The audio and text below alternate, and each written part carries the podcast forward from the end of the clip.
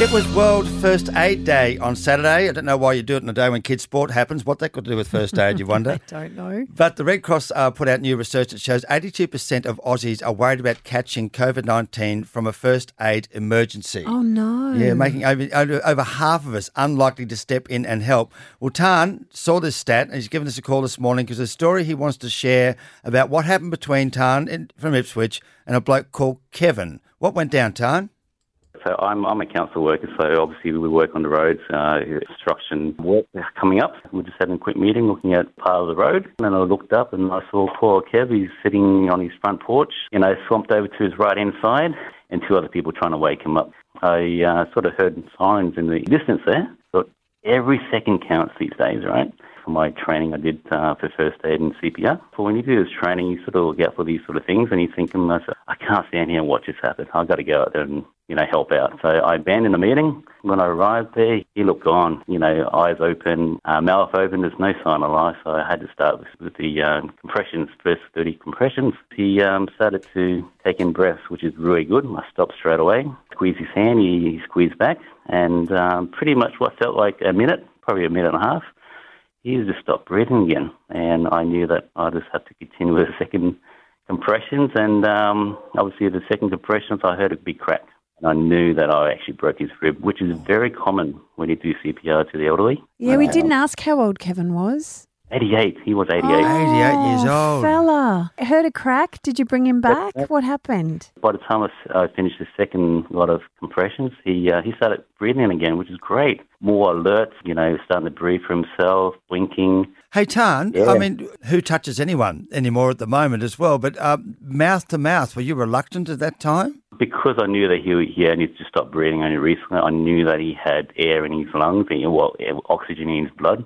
The most important thing is to keep circulation happening. Um, I didn't do any mouth to mouth at that time because he came around again. You know, obviously he started breathing for himself. The ambulance arrived, um, and I proceeded back to the pre-start meeting. How long ago was this, Tan? This was actually 22nd of June. Still, 22nd of June, sadly, and we were in lockdown. Things, COVID still existed. There's been new research out that is saying 82% of Aussies are worried about catching COVID from doing first aid. Did that ever Yeah. cross your mind? Not at all. I just knew that I had to help this elderly gentleman, whatever happens. Consequences afterwards, I just had to help him. Every second counts. And did that cause you to have to be tested in a medical sense or make sure he was okay? No, no. Obviously, when the paramedics arrived, they had uh, masks on themselves as, as well. But uh, know there's no indications. I had nothing to worry about really. I didn't have any symptoms at all. Um, recently, I got tested and it's all negative. Um, I just did what anybody else with first aid and CPR training would do. Oh, you people always say that, Tan. Listen, impressive already, but that wasn't the last time. There's been another chapter to this story. What happened? Yeah. So about a month later, Kevin organised to come and visit him uh, on a weekend. Uh, actually, my daughter on that Saturday said, "Hey, Daddy, can I actually come with you?" Uh, Her name's Ava. Yeah. So Ava says that. I said, "Are you sure, Ava?" She said, "Yeah, I would love to meet the person you- that you saved." And I said, "Okay, no problems." Anyway, fast forward that Saturday, I was running a little bit late, so I thought I'll give Kevin a call and let him know I'm coming. Still, no answer Uh-oh. because he would normally be on his front porch watching the world go by with his phone next, next to him, basically. So I give him another try. Again, no answer. Something's wrong here. Hey, there's Ava and I walking down, uh, turn the corner, and we're at the bottom of his driveway. Oh, there he is. He's on his front porch as usual. But this time around, his chin is to his chest. Uh-oh. I can see that his uh, false teeth has come out of his mouth. and he's no. got breathing is slightly very, very faint. That is still there.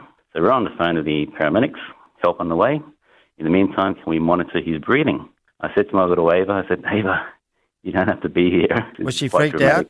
Oh, no, she was calm. She was really, really calm. But now, I think it's because she's been watching, you know, those shows on TV, ambulance and paramedics. And Yeah, of course. once the paramedics arrive, uh, they start cutting off his shirt, you know, putting the wires on his chest. And my little Ava said, No, I want to see this. This is quite interesting. Said, might be one day she might be a paramedic. And yeah, obviously, yeah, um, me, that, he spent uh, well, the next five, six days in hospital. He called me up later on that week saying, Hey, Tan, I'm okay. Hey! All right. Hey.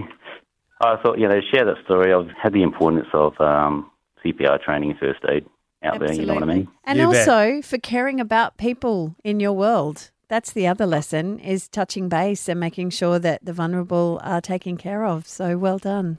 Oh, no, thank you very much, guys. I listen to you guys every day, and I, I've listened to you guys since day one, pretty much. Absolutely, Fucking Tan. Good on you, mate. Thank you. No worries. You're welcome, guys. Have a good one. It's Tan and Kevin, three for three. Fantastic. Yeah. And he said the importance of CPR training. If you'd like to take a first aid course, you just get in touch with Red Cross. It's redcross.org.au. It's Robin, Terry, and Bob on Brisbane's 97.3.